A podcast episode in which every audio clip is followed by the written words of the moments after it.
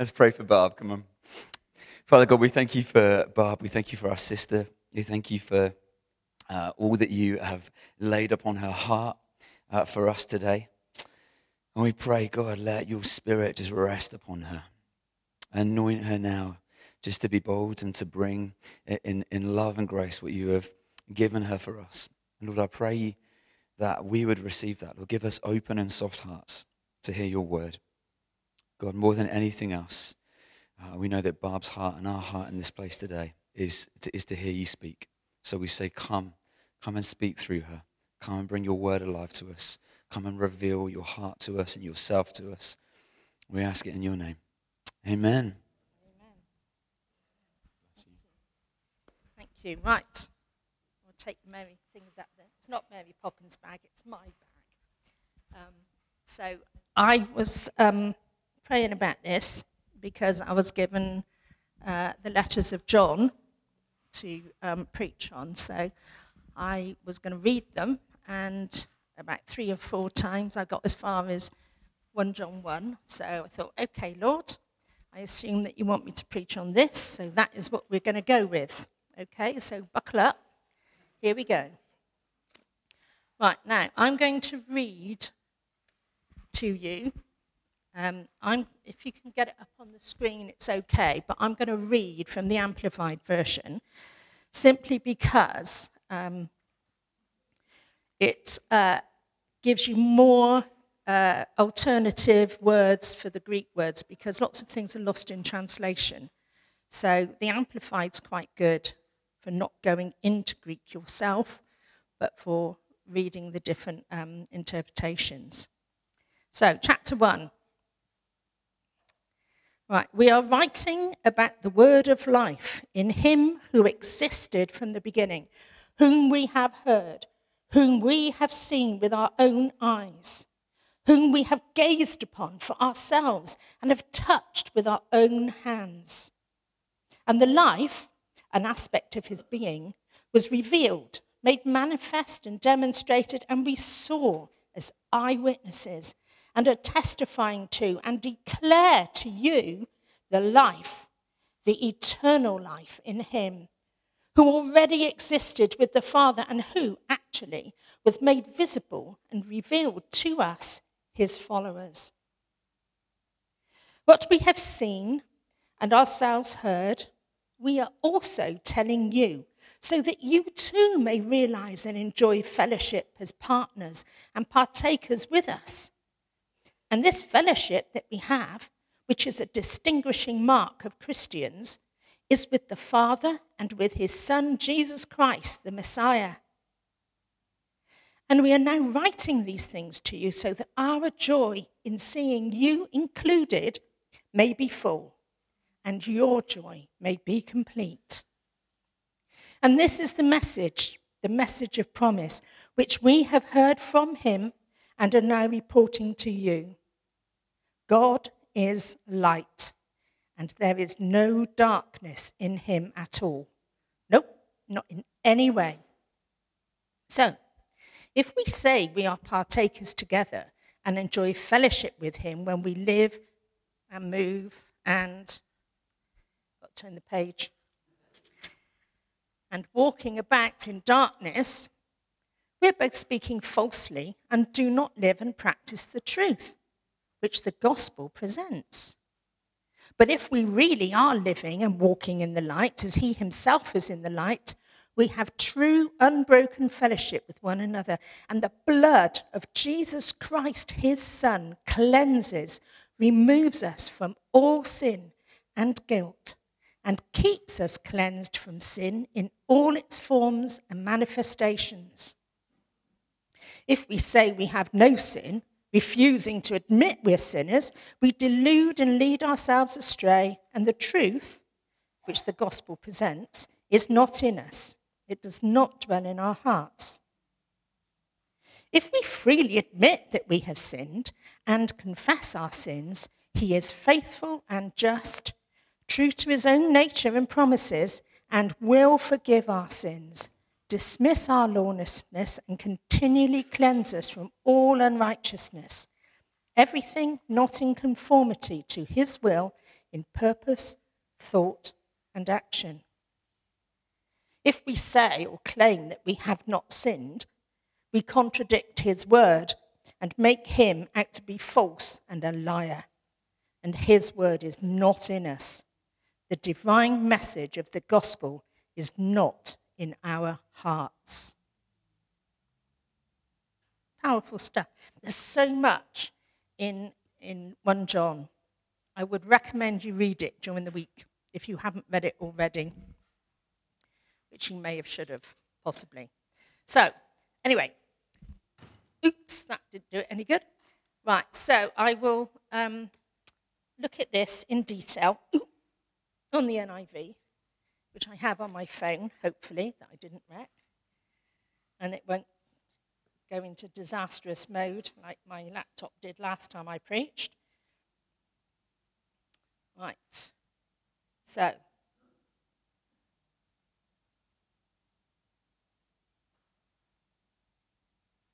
right. The incarnation of the word of life. That which was from the beginning, which we have heard, which we have seen with our eyes which we have looked at and our hands have touched. This we proclaim concerning the word of life. That which was from the beginning. And we're talking about Jesus and the Spirit of God who was in the beginning from the world's creation. Matt quite often goes back to Genesis. Jesus has been present since the creation of the world, in the world. Genesis 1, I love this verse. It says, The Spirit of God hovered or brooded over the face of the waters. And then God spoke, and things started to happen. Now, John's letter transports the Jewish reader right back to the time where God's power was shown in full, when he spoke. In the beginning of John's letter and John's gospel, the story of salvation goes back to the Word the word of life. And that's Jesus. So, John can testify to hearing Jesus speak in the flesh and things happen. He can testify to seeing Jesus in action and touching him. And because he has seen Jesus, he, he has the authority to be able to say the things that he does because he has seen Jesus. He has heard Jesus. And that is really, really amazing and exciting and powerful. And his desire is to share that with others, to bring people into fellowship with this same wonderful, amazing Jesus that he knew in the flesh. And he's writing it to make his joy complete. But, you might say, it's all right for John to do this because he saw Jesus face to face, you know, but that was thousands of years ago. I haven't seen Jesus face to face or touched him like John did. That's true. But we'll unpack, unpack a little bit of what this means for us today. Okay? Now, we are truly blessed to have an anointed Bible teacher in Matt and he's really brought through his research and his learning and explained lots and lots of things in the original language and the meanings of scriptures because, like I said before, lots of it gets lost in translation. And also because when the original scripture was translated hundreds of years ago, our language has changed so much since then. So we value him. Now, Jesus speaks to us through scripture and through teaching. That is how we hear him today. That is something that we can share. What we have heard from the Word of God. Now, we are doing, uh, there's lots of different ways that you can read the Bible. Some you can read it academically, you can read it in small groups, you can get commentaries out and different Bibles out and read all sorts of different things and discuss it. You can read the Bible like we are, and we can read it like start to finish and see the big picture. But one of the things that is really important is just spending that intimate time with God and asking Him what He wants to tell you for that day, how He wants to speak into your life for that day. And quite often, you can see, as you meditate and think about it during the day, you can see how that word is going to play out. But also how you can share that word and speak into other people's lives. Now, the last time I preached here, last year, we looked at the miracles of Jesus in John 7 to 12. Jesus spoke, people were healed and delivered. God wanted to impart the spiritual gift of healing to this church which is really good because in the interim from that time, we have had to do an awful lot of healing prayer for people. Now, we can see all the way through Scripture, especially in the Gospels and in the New Testament, the power of the word of Jesus in healing and giving life. We have seen with our own eyes Jesus at work and we can share that. We can share that. You know, are we excited about what Jesus can do? We can witness the miracle of healing. Now, medical care is not second class healing in God's eyes because He's gifted so many people in the medical care system with gifts. And He uses us to use our gifts to help other people. Okay? Now, he heals because our body has been created to heal. The doctors sort of come in and do different bits to help. So don't knock medical care. And besides which, you never know who you might have been sent into that hospital to witness to. Amazing. Now, Emma, my friend Emma over there, has been trained very much in the prophetic. She's had a lot of experience with the prophetic and she's been going to hear a well known prophet in Glasgow whose name I've forgotten. And God is using her to impart the gift of prophecy into the church. Why?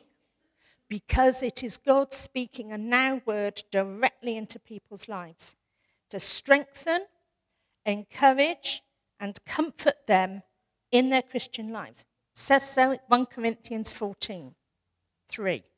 Now, if you are prophesied over, it tells us to test the spirits of prophecy. So if it does not strengthen, encourage, or comfort us, it's not God's word. Okay? You have to test everything that you get spoken over because sometimes it could be wrong and it can do more damage than it's worth. So you test the prophecy. And if it's God's word, you will feel so blessed by it. This is a testimony we can share. We can speak into other people's lives, in here or out there. And people will be changed because they know that God knows them intimately because some strangers just spoken into their life out of the blue in a conversation. And they will know that there is a God in heaven who cares for them. We can witness to people about the way God's moved people to give generously to the, to the church hardship fund and to the food bank. We can tell them about faithful volunteers who come week in, week out to run the food bank and boys brigade and how it reaches non church members in the area week in, week out. And because of that, some of them have come to know Jesus. Isn't that amazing? Jesus shows that we should care for the poor and for children. Now, if we put our trust in Jesus, we are adopted as children into the global family of God, as well as into the small group here at Counterslip. And even though we may not have physically, locally family, we have a church family. We're part of God's family. And we should be caring and supporting one another and enjoying one another's company. In the New Testament, thousands of people became Christians simply because they saw the love that the disciples had for one another. What a wonderful way of witnessing people see, people love one another, especially in this time when there is so much hate and disrest. So, we see miracles every day if only we look for them. And we acknowledge that sometimes it's God doing it like that, or sometimes He's working through us or through other people. And we can talk about those miracles to other people, about how we've been blessed, or we've seen other people blessed. Now, John saw all these amazing things that Jesus did, and he heard him say and knew that he had eternal life because of the death and resurrection of Jesus, King of Kings, Son of God, Messiah. And because of it, he had fellowship with God the Father, who was previously held as a remote, holy being, which, whose name couldn't even be mentioned by humans because he was so holy. Jesus taught his disciples to pray, Father. And in the Greek, it's Abba, Daddy. We can come before God as call him Daddy. As intimate as that. It was no wonder John was really excited about it because he'd always had to talk to him about Yahweh and go through the priests. But now he can talk to Jesus, he can talk to God and call him Daddy. For those, so many in this world at the moment who are struggling with absent fathers, I mean, we think of Ukraine, and so many children are suffering because they're away from their fathers. That people need a holy, wonderful, all loving, all encompassing, caring father that they can trust. And we need to share that with people. We need to share that with people. So, our commission given to uh, his disciples, excuse me, by Jesus before he ascended into heaven is in Matthew 28 18 to 20. And I'm going to read it in the message. Now, John's joy was complete by sharing the gospel. Is our joy complete by sharing the gospel and seeing baby Christians coming and growing into maturity? Think about it. So, right. The moment they saw him, they worshipped him. Some, though, held back, not sure about worship, about risking themselves totally. Jesus undeterred, went right ahead and gave his charge. God authorized and commanded me to commission you. Go out and train everyone you meet, far and near, in this way of life, marking them by baptism in the threefold name Father, Son, and Holy Spirit. Then instruct them in the practice of all I have commanded you. I'll be with you as you do this, day after day after day, right up to the end of the age. So, I like visuals. Sorry. We're going to do a bit of visual. Right. I'm not doing up there because it was a disaster last time, so God's let me off the hook this time. So we're going to do a practical one. Now, if you're sat in this row and there isn't anybody sat over on that side, could the end person go over and on the end, underneath the chairs on the end, including the back one, there is a roll of string. Gail, send just underneath the one, okay? Right. Rach, you can go back to your seat. You can go back here, it's okay. All right. Now, what we're going to do all right, is we are going to get to the end, the person that end is going to hold on tightly to the end of the string because otherwise it could be a disaster, okay? And I want you to pass it on to the person nearest to you and say, Jesus loves you. And then they pass it on and pass it on and pass it on. Now, Some people might have to get up and move. That's okay. I know it's in church, but we can get up and move today. I'm giving you permission. All right? So you pass it on as far as it goes. Now, some people, the nearest person to you, might end up having about three or four bits of string. That's fine. Okay? If you get more than one piece of string, it means that you have to pass that on to more than one person. But you do it to the person who is closest to you. All right? Whether you know them or whether you don't. Okay? Right, on your marks, get set, go.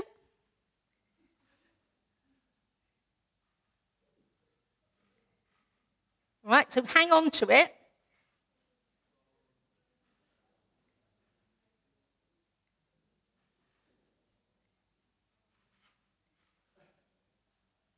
Right, if you've got it, you hang on to it.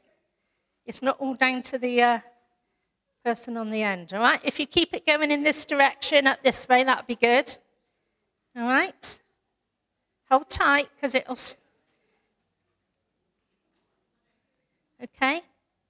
Pass it on and say, Jesus loves you. I, want, I haven't heard many Jesus loves you in. All right? I've heard a few giggles, but I haven't heard Jesus loves you very often. Say it a bit louder so I can hear and I know that you're doing it. Okay? Jesus loves you. Jesus loves you. Hold on to it. Hold on to it. All right? When you give the gospel away, you don't let go, you hang on to it because it's yours as well to give.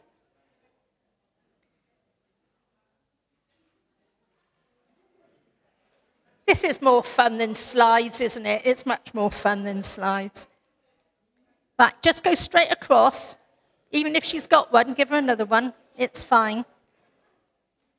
So you're going to have to give it to somebody else that you gave it before. You can't give it to the same person. You have to give it to somebody else.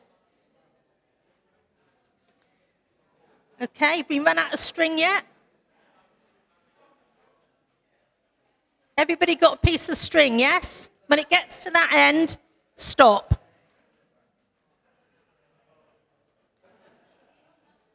Right, when it gets to that end, stop. Otherwise, we'll be here all morning. And I've got dinner on. Okay, now, that is a rough example of how to pass on the gospel. Okay? It's quite simple. The whole gospel is the fact that Jesus loves you. You know? Jesus loves you. Now, I was going to get down. Yeah, I'm going to get down. No, it's nice, kind, and loving. Okay, now. Oh, I'll get that in the end. Right, now over here, okay, Jesus said, go into Jerusalem. All right? So we, Jerusalem was a city, crowded, lots of people, lots going on, people that you knew, your family. In your family, people can see Jesus in you in the way that you behave. And if they can't, then you need to do something about it, guys and girls, all right? So this is easy. When it's somebody that you know and you're in the same culture and it's friends, it's fine. You can talk about Jesus easily. Then he says, go into Judea. Now, this is a little bit more difficult because although it's the same country, it's people you don't know. You might have the odd cousin out in the country somewhere, but on the whole, it's strangers or people who are slightly different country people rather than city people. Slightly different cultures, slightly different ways of doing something, but you're still generally okay because it's the same country. And then Jesus said, Go into Samaria. Ooh, this is dodgy, this is. Because Samaria was the enemy. They had split and gone off and done their own things. They were the rebels. They worshipped God in a different way. They were a bit rebellious. They had a different government. They had a different culture. But Jesus went out of his way to go to Samaria to have a meeting with a woman at a well who was an outsider, who was socially on the fringe, in the midday sun, which was the time that nobody went to the well. And he went for a God encounter to meet that woman and changed Samaria because of it. He brought healing and wholeness and a relationship back with the Jews. Right, so we've got Jerusalem, Judea, Samaria, and you lot at the ends of the earth. What a lot of them. There's loads to the ends of the earth. And we need to go even to the ends of the earth. Now, that might be metaphorically speaking, that might be physically speaking. But Jesus has commanded, it's not an option, all this, it's not an option at all. He's commanded that we go and we talk to people. Now, hands up those who go on foreign holidays. I know somebody down here does, because he was telling me about it last week. Okay, anybody who goes to Wales, Scotland, Ireland, or on foreign holidays. Right. It may not be in the Baptist Missionary Society uh, brochure about going on holiday, but we are going to the ends of the earth. Do you take Jesus with you, do you leave him back at home to look after the house? So if you go on holiday, or if you go on a short term mission, there's a Baptist mission society, there's all sorts of different societies, or if you go on a long term mission. You need to take that to the ends of the earth. Why? Because we are a global family. Jesus didn't say that Christians are only in England. Difficult because he was in Israel at the time. Okay, so we need to be able to take Jesus wherever we go. And we need to think about the people who are in different countries. Some of them are really struggling. I mean, you can ask Mags about people who are really, really struggling in their Christian faith in different countries. But we can take them life, we can take them goods, we can get involved with helping them. So, take Jesus wherever you go. Now, it also says in the Bible that you are to bless people who have blessed you. So, start in that end, which is where they should have ended up. Can you start rolling it back, give it back to the person, and say, God bless you, until it goes all the way back to there, because I don't want to take a load of strangled, tangled string home, okay?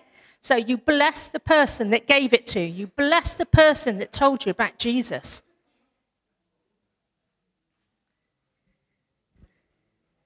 You don't have to ring it, fold it up. You just sort of wind it loosely, you know,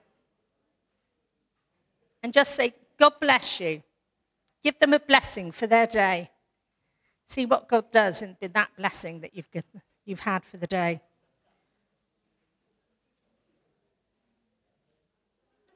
See, it didn't take long, did it, to just say, Jesus loves you and to pass it on, you know?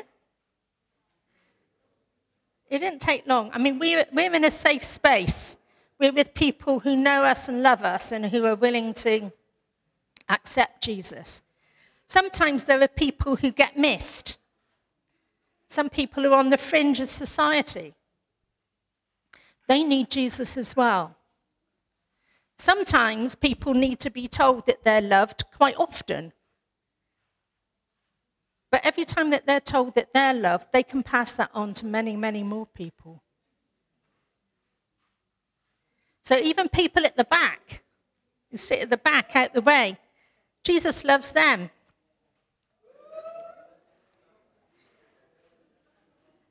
Did you two guys on the PA desk get anything? Yeah, yoo They weren't, they weren't forgotten.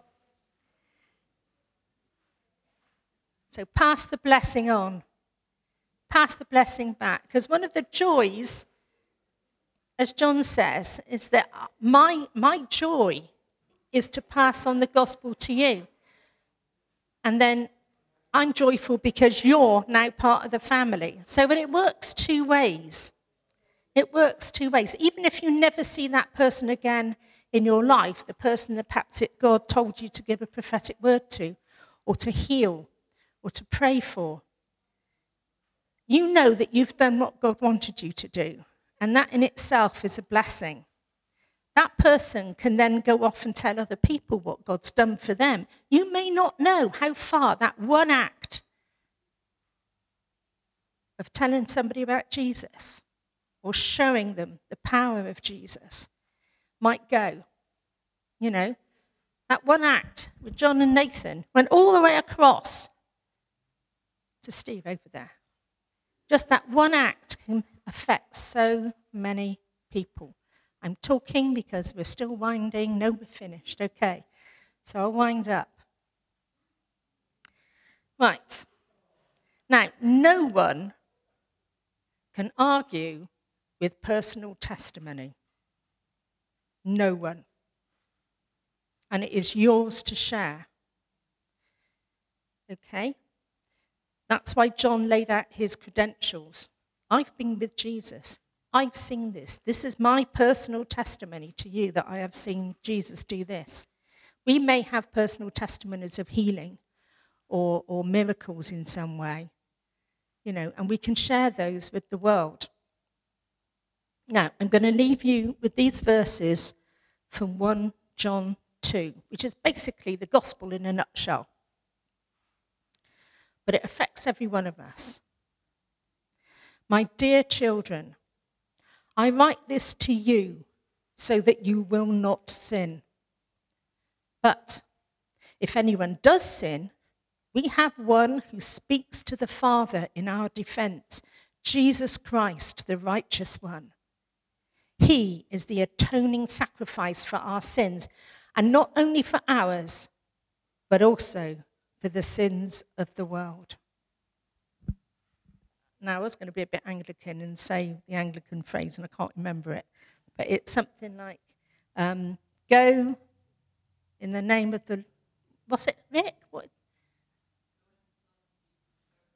Yeah, go in love and peace to serve the Lord. And you say, In the name of Christ, I will.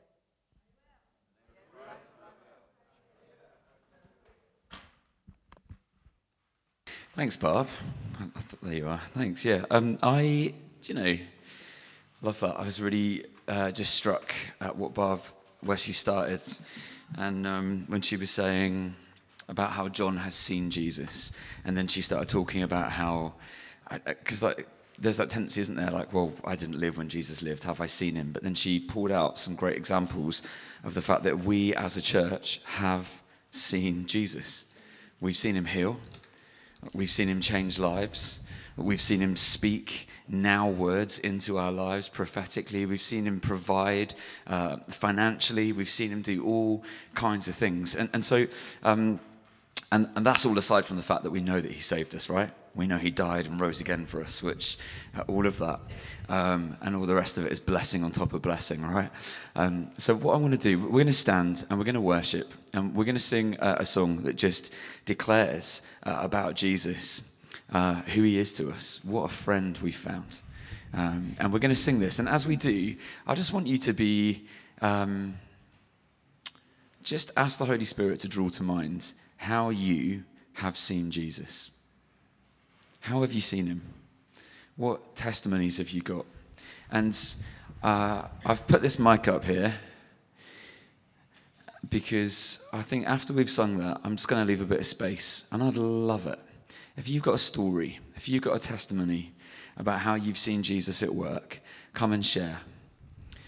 You're not going to get to preach. I've got a really heavy Bible. So if you go on for too long, I will bat you over the head with it and gently usher you off the stage. All right? But if you've got a testimony, just a, a minute or two, come and, and share. I'd love, I'd love for you to encourage us. Because actually, like Barb said, when John writes, uh, he said, I've seen Jesus. I've heard Jesus. And I'm sharing this with you. And different translations say, some say to make my joy complete, some say to make your joy complete, because it could be both. So I, am sharing this with you to make our joy complete. Because when we talk about Jesus, it stirs something in us, it builds faith. Uh, and so today I want to do that because actually you're not called to go out there and share something that you don't know. You're called to go out there and just talk about someone that you're in love with, someone that you've known, someone that's walked with you, someone that loves you and lavishes a love upon you. So it'd be great just to hear some of those stories. Is that okay? So why don't we stand? Is that okay? And they all just stayed silent. I'm like, come, Holy Spirit. uh, Father God, we thank you for what Barb shared. We thank you that, that you're a God that we know, that you have made yourself known. We thank you that we can call you friend, savior, redeemer, healer, sustainer.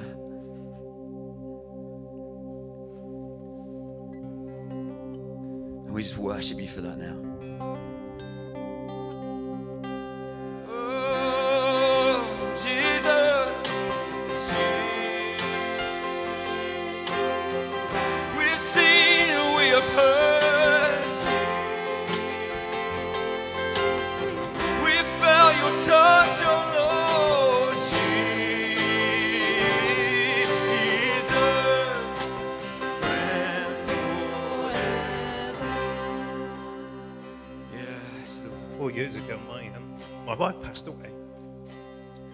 Year ago today, I got married.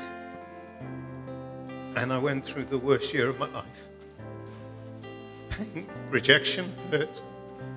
But I know I couldn't have made it through without you. And there's been times in the last year where I just wanted to end myself. And when you find yourself in a day like that, and God sends people that you love. You know? I mean, Nathan, Matt, I'm only here because God sent people that love me. And then when I turn up on a Sunday and I'm broken, I'm crying out with everything in me, you loved me. And I'm here because you loved me and showed me how much He loved me. And He was going to work all of this. And He was going to make a way where there is no way. So it doesn't matter what you're going through, I can testify that no matter how your heart has been ripped and torn, that He can make a way where there is no way. Yes, by the way that you love one another, that the world will know you're my disciples. Say, thanks, John Allen. Come on, yeah. Come on, Yemi. Come on, share. Thank you, Jesus. Jesus, praise the Lord.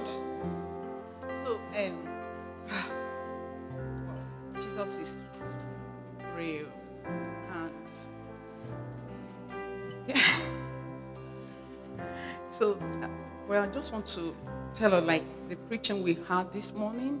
If we don't talk about Jesus, or how will people hear?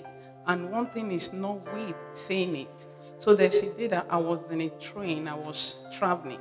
So there's a guy beside me. Something just led me to go talk to him.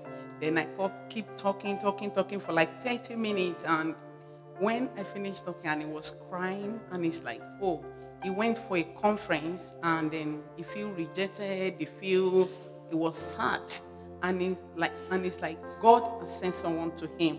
So it's everything that he was passing through that was saying, unknowing to me. So it's God that speak through us. So let's go and speak the word because it's God that is doing it. Praise the Lord. That's great. Thanks, Yemi. Oh, Raf. First thing before I came up here, I thought, don't cry. Um, I come from a sort of macho background. And um, three years ago, like John said, um, I don't think I would have been here. I lost my wife and my kids, my marriage, and I couldn't sleep like for probably a month. I had zero sleep. And it just didn't seem like I was going to make it through. And I can testify today that because of God's love, um, I made it through. And thinking back to, it, was just dark. It was just dark. They put me on medication. I couldn't, I couldn't see a way out. But I can testify that Jesus is real. He is absolutely real. And yeah, he's real. And like I said, I've, I've, I've come from playing in, in with like I'm, a, I'm an ex-footballer. I've been through tough times. It was it was the darkest time of my life. I, I didn't want to be around anymore. But he's just real, hundred percent real. And I just, like I said, I didn't want to cry up here because I just, yeah, but I must obviously it, it's shown that I, I can come up here and cry as a, as a man, and just say, "He's the best thing that could ever happen to you." So thank God.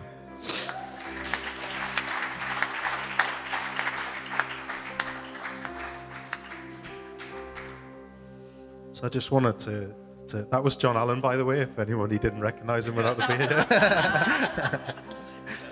um, I just wanted to give a testimony of, of healing. Um, so I've been asthmatic my whole life um, from, from birth, and, um, and I kind of get every kind of foreign disease going swine flu, avian flu, and I end up in hospital. And this one time, we were traveling to Sweden to see Dee's dad. Um, and and uh, and I caught some kind of weird chest bug. Now Sweden's really cold, and I was sitting on a train because he lived on an island off the coast of Sweden, and it took 12 hours or something stupid to get there, and it was getting worse and worse and worse. And anyway, I arrived at Dee's dad's house, and I was getting worse and worse and worse. Um, now I've been on a journey with healing, and uh, you know, and I've struggled with God, and I've fought with God, and I've said, but why do people not get healed?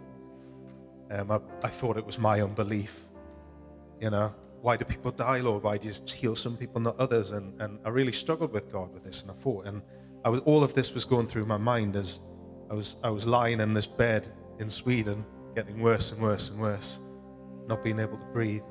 Anyway, my wife, who's got a lot more faith than me, just sat by my bed and just prayed with me for two days.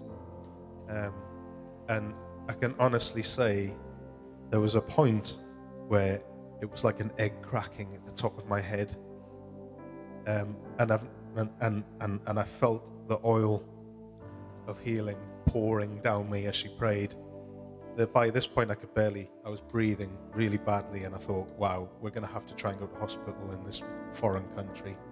But literally at that point, I was at the end, and I felt this air, this oil of, it was an anointing just come from my whole body, and I was instantly recovered. So I know, I know that God's healing can be instant and is real. I don't know why it doesn't happen sometimes. I'll ask God when I meet Him face to face, you know. But, but it, it, He He does have healing in His wings. And 1 Peter 2:24 says, "By His stripes we are healed." So you know, I just keep believing. Amen.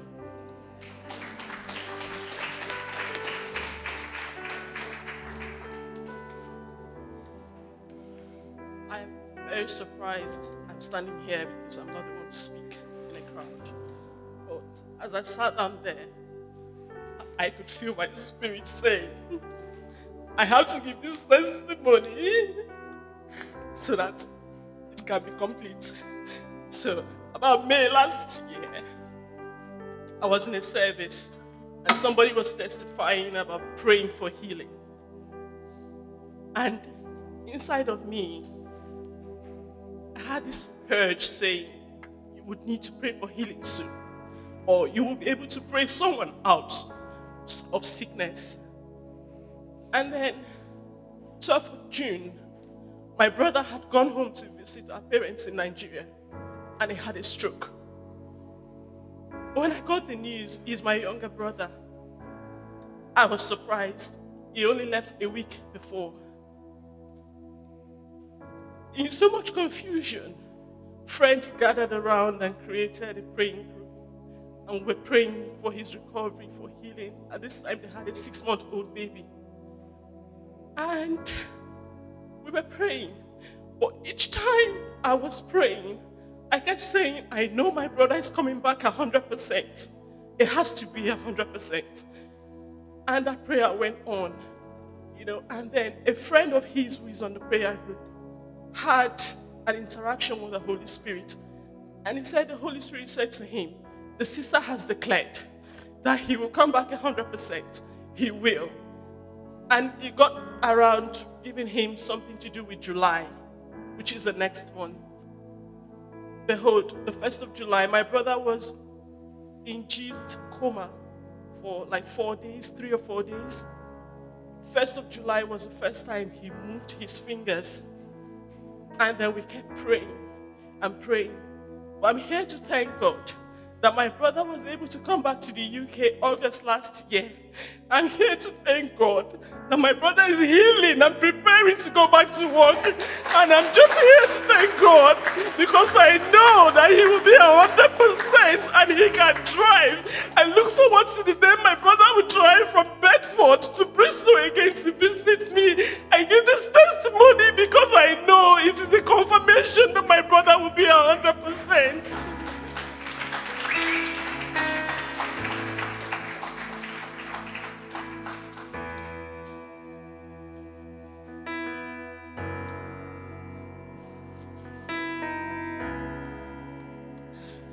I'm a very shy person, so I really struggle to come out here and speak, but the Holy Spirit just pushed me here. Um, the testimony I want to give is how I came to know Jesus. Um, I always loved and believed, I always believed God in God, but I didn't accept Jesus because I felt, why would he, um, he be the only way to God? I have friends that are Muslims and they're good people. So are they going to, you know, are you telling me they're going to go to hell? So I was really obstinate about it. But then one day, um, when I was at my lowest, I'd just been emotionally abused by a boy I was dating in university, and I was I felt worthless. I felt like unlovable, and then at the time I was um, a continuity announcer at my university radio station. I don't know why, because I'm really shy, but I chose to. And even every time I spoke on the mic, you could hear a little quiver in my voice. But that, um, so the night I suffered the heartbreak, I just sent a prayer to God. I said, God, I believe in you. And um, something told me, you know, a voice told me, you know, you you just go. You don't need to go um, do your shift in the morning because it's a fi- it's a graveyard shift. Anyway, they gave it. It's 5 a.m. No one is listening. But then um, something just told me, go. Don't allow this to break you. And so that morning at 5 a.m., I went for my shift and I felt the manifest presence of the Holy Spirit come over me. Um, when, immediately I opened, I put on the mic and I spoke. I had to turn turn it back off because I couldn't realize, I couldn't, I, it wasn't me speaking. There was no quiver. There was, my voice was graceful. I knew this wasn't me. I was so, I was like, what is happening today? I wasn't myself. And throughout the, and throughout the morning broadcast, God spoke through me. His spirit engulfed me. It was like an embrace, and He was telling me He loved me. I wasn't unlovable. I wasn't worthless. And that wasn't it. At, that, at 5 a.m., someone was listening at the other end when I thought no one was listening. And the person called me after the broadcast and said, You were amazing this morning. I have, would you like to do a voiceover job for me?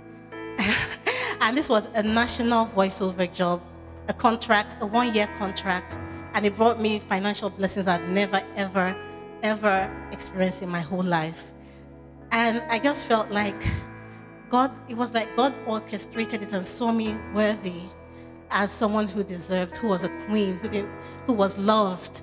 And the best part of the testimony is that um, the fact that I went back to that abusive boyfriend, but Jesus never stopped loving me.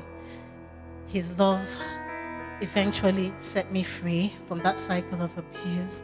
And even when the devil today tries to tell me that, you know, you're not worthy, that experience comes back, and I know that God's love is truly unconditional, no matter how low anyone wants to make you feel.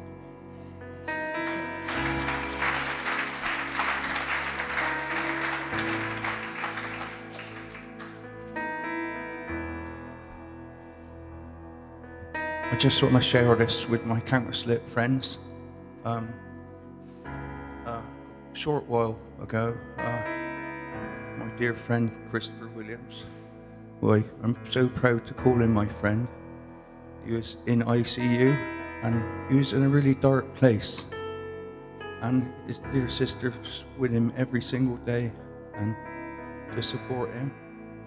And I'm just so pleased and happy for her and him that the Lord delivered him back to us from that dark place, back into the light.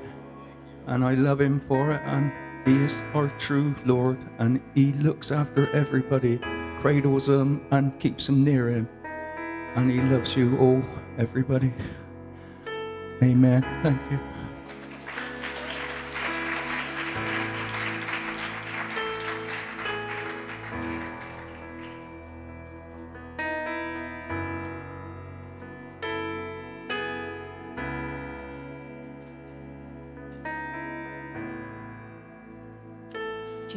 Quite sure what I'm going to say. it's just I had, um, you know what it's like when God has a little nag and says, You've got to go and do it, you've got to go and say it. So forgive me because I'm truly not sure how I'm going to tell you what I tell you. Now, I'm one of the ancients in this congregation now. Been here since the 60s. And there are some people here I could name, but I won't, who know what I'm going to tell you. Now, back in the 70s, I had a third baby. I'm taking you back this far for a reason, okay? We talk about healing, we talk about prayer.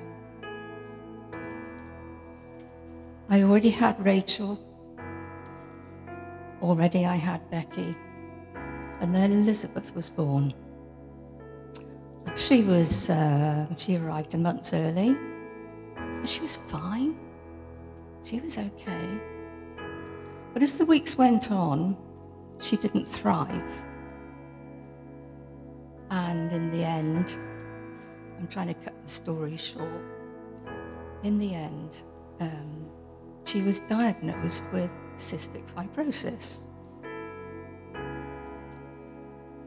I'm just sort of reminded of this story. It's so long ago, but Rick, one day at coffee morning, brought it to mind and it caught me short there. And Anna was there and she said, What was this? And I told Anna the story.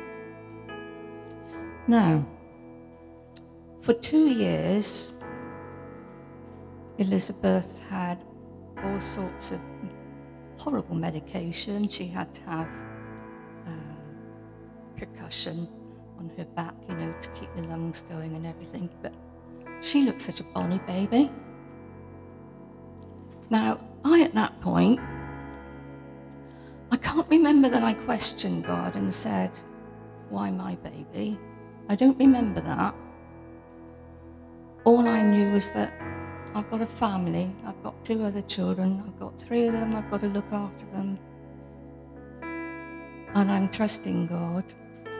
But I couldn't do the praying. I couldn't pray. I was so tied up in the practicalities of things. I was heavily involved in all sorts of things here.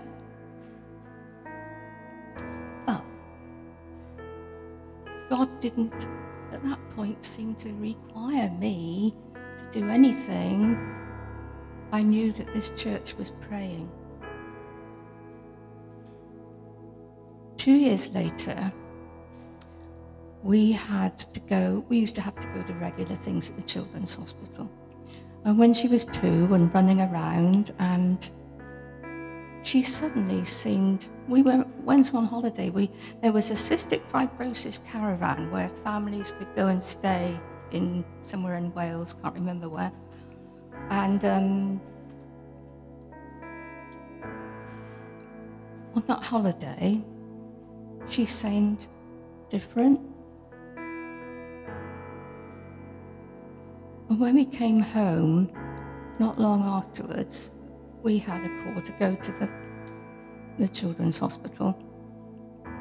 And it was a new uh, consultant because Dr. Beryl Corner, who some people here might remember, she was very much a thing at the children's hospital for donkey's years, she'd retired and there was a new consultant. So we saw him and he said, hmm, I want to run those tests again. Now, these were tests which I had seen done two years ago, and two years ago, two years before, when she was just three months old, which was when, you know, all this stuff started. Um, and I saw those tests, I saw the results, and I, you know, I knew that she had cystic fibrosis. Anyway, he did all the tests, came back and says, There's no cystic fibrosis. And so we said, Well, well, we knew, you know, when we came back to church on the following Sunday, you know, I said what had happened. And the, and the minister at the time said, Well, he said, what were we praying for? Now, two things. I know it's a long time ago. I mean, that I've got this wonderful daughter. Thank you, God. She's an amazing woman, an amazing woman. She doesn't live in Bristol, unfortunately. Anyway, that was then. People prayed. All through the years, people have prayed. People are praying, pray, praying now. Miracles still happen. We've just had one, haven't we? Alan. Isn't it wonderful? We prayed for quite a short time, really, didn't we, for that? God just worked. And it, we're all saying, oh, isn't it amazing? We shouldn't be amazed. This is what God does, this is what God can do.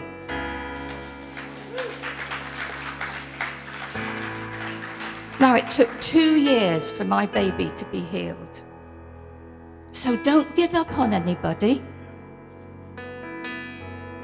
If we're needing a miracle, God can and will do, but in His time. Sorry to keep so long.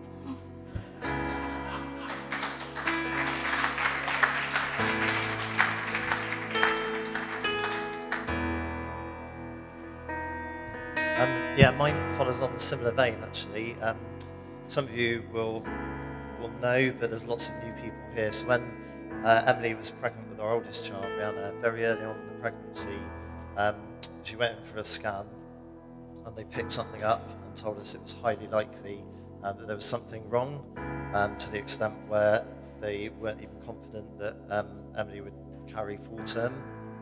Um, I remember one of our, they, they did lots of tests throughout the pregnancy. One of the first ones we went to, I remember the consultant saying, I'm really pleased to be able to tell you your baby is still alive because I was worried I'd have to tell you that it, it died. Um, and they also told us, despite the fact that Rihanna kept uh, everything in the tests was showing up fine, um, they said to us there will never be a point in this pregnancy where we can say to you everything's fine. Um, so we really had to trust God for that whole time. Um, one thing in particular, um, my mum had told some people that she knew, and there's a friend of hers who went on some sort of healing conference with some American guy who was over in the UK. Can't remember what his name was. Um, but while she was there, he, he said he really felt there was an unborn baby that needed prayer for. Um, and she came forward um, uh, and they prayed for um, Rihanna. And um, you she was born, she's a bit loud, she talks too much. But other than that, uh, everything absolutely fine. This is real answer to prayer. We really believe that um, she was healed before she was born.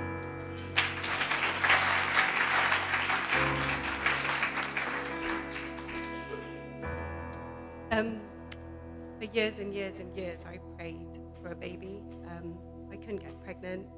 Didn't know why. I did all the tests, and I just couldn't get pregnant. Um, there's five of us in the family, and all my brothers and sisters had kids, like three and four each. And I was like, Lord, I'm the Christian. Why? And I. And um, I eventually, my mum, I just prayed with her all the time. She was like my rock. So Nathan said I had faith, but I had no faith in that time. I was literally like a roller coaster, and I couldn't understand why. Um, and eventually, I was praying with a, a friend I had, and I had this book which had like charts and graphs and of when I was ovulating, and it was just crazy. And she just said, "This has become an idol in your life, and she ripped it up and she just said, We're going to trust God. And literally, um, about a month later, I fell pregnant. And God had given me and Nathan a name called Anaya, which means God answers in Hebrew. So it's just a testimony to keep persevering. It says that love perseveres and God's love never fails. So just keep keep going and he will answer.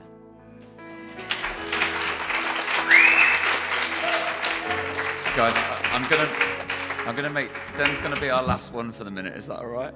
Or is there one more? Oh, Debs. Okay, all right. Den and Debs. And okay, great. Last week, uh, I saw Jesus come into this church in a big way. And this week, I've seen Jesus open up your hearts to one another and to Him. Jesus. Come on.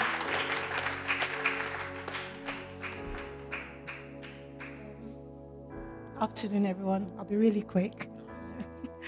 um, just like the there was a, a speaker that came up and said she was shy. It runs in the family. She's my sister. We're really shy. we don't like to talk. Um, even when God talks to us, we keep it all in. So last week, Friday, um, in the morning, do morning prayer with a prayer partner. And uh, during that prayer time, you know, afterwards, she gave me a word and she said, um, Debola, Debola is my Nigerian name, but shortened to Debs. So she says, Debola, today, Lord says, don't be distracted in any way. He's made everything beautiful. So don't be distracted. And I took that word and, you know, I was going on my day. During the course of that day, you know, I had some words with somebody and I, it just turned me all over the place. I forgot that word in the morning. And by evening, oh Lord, I was making a hot cup of ginger tea, big mug, and I was grumbling. You know, I was just grumbling and mumbling and God, why this, why that? You know, I was just so I'd forgotten. And before I knew it, this hot cup of ginger tea, straight from the kettle, poured all over my chest, scalding hot water. And, you know, it was, the pain was unbelievable. I ran, you know, tried to get some cold water on it, but it was so hot, hot. I, you know, and then I rang up my sister and she called the paramedics and they came and they didn't know what to do. they just gave me some first aid. By the third day, blisters all over my chest, my stomach area. So um, BRI referred me to Southmead because when the doctors saw it at BRI, they had to call Southmead, you know, because they couldn't do anything. They just gave me some cooling gel and took lots of pictures. And then, you know, they sent me to Southmead where the specialists were. And when they saw it, he, he asked how it happened, and I explained, and he was shaking his head because there were really deep burns. He gave me a sick note. You can't do anything for the next two weeks. Stay, you know, with the dressing. Gave me a special dressing that had silver to, you know, make the healing quicker or something. I don't know. It was a special dressing, and um, I went. You know, that was Friday, Saturday, Sunday, Monday. By that, so throughout that week, I was just praying. I was just, you know, I was repentant. And I was like, God, I know that you don't punish. You, you're not an unloving father. You don't punish. I was distracted and I just asked for forgiveness. And I was just praying and I was, he was just pouring his love on me. It was just, I could feel that love. And he was like, you know, you forgot just for a little while, you know, and you were distracted, you let the devil in. And this is like a wake up call. And so by Saturday, I went back to Southmead to get the dressing change. They had given me two weeks of appointments. They booked it down already because that's how often, every two, two days, I had to change the dressing. When the nurse at Southmead, you know, took the dressing off, she looked at me and she said, look at me. And then she, she said, she, she touched parts of my chest, stomach area and chest area. And she said, Look at me. Don't look at that. Look at me. Can you feel any pain? I said, No. She said, I am pleased to tell you, you are healed. And that's what she said. You are healed. And this. And I said, No dressing. Say, No dressing. You don't need any dressing. Just supply Aqueous Cream, and that's all. And thank you, Lord. Thanks, Dave. Guys, we, we oh, it makes me get choked up. We we have seen God do amazing things, right? We start sharing the stories, and we often don't because we're modern Western people, and we do we do life on our own, don't we? That's, that's how we do it, right? Close my front door, me and my house.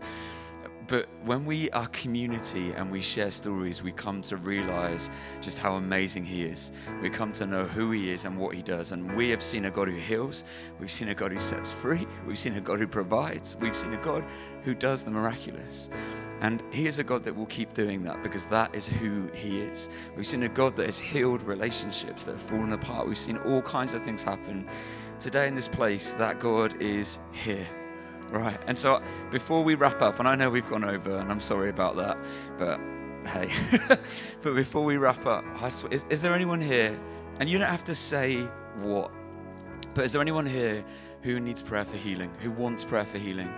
Healing, who needs hope, who needs a situation to be turned around, who has got a situation that they do not see a way through that they need provision for. Anyone?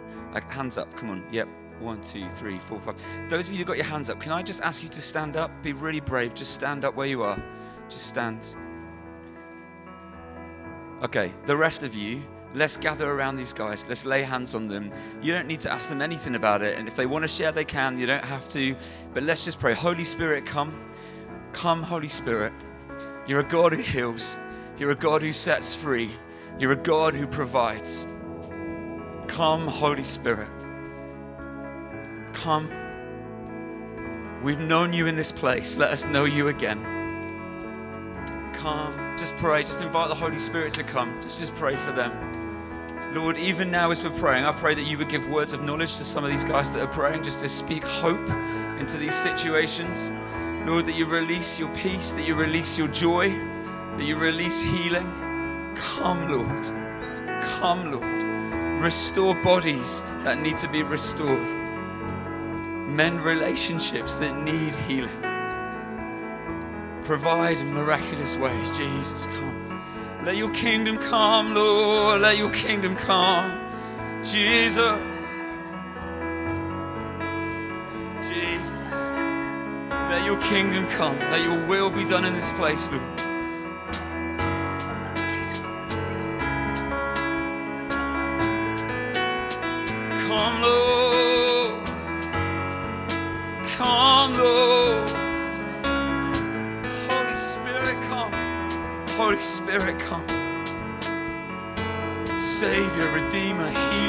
Sustainer. Yes, God. Yes. Let there be more stories, Jesus, more testimony of what you've done that goes out from this place. Let this place be a light in the darkness as we see you do amazing things, Jesus.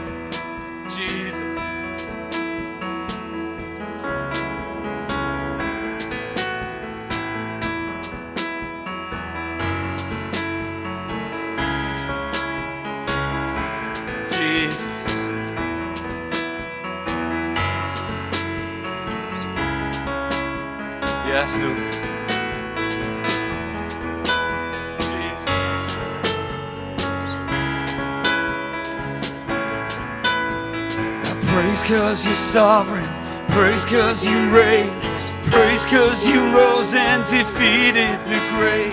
I praise cause you're faithful. Praise cause you're true. Praise cause there's nobody greater than you. I praise cause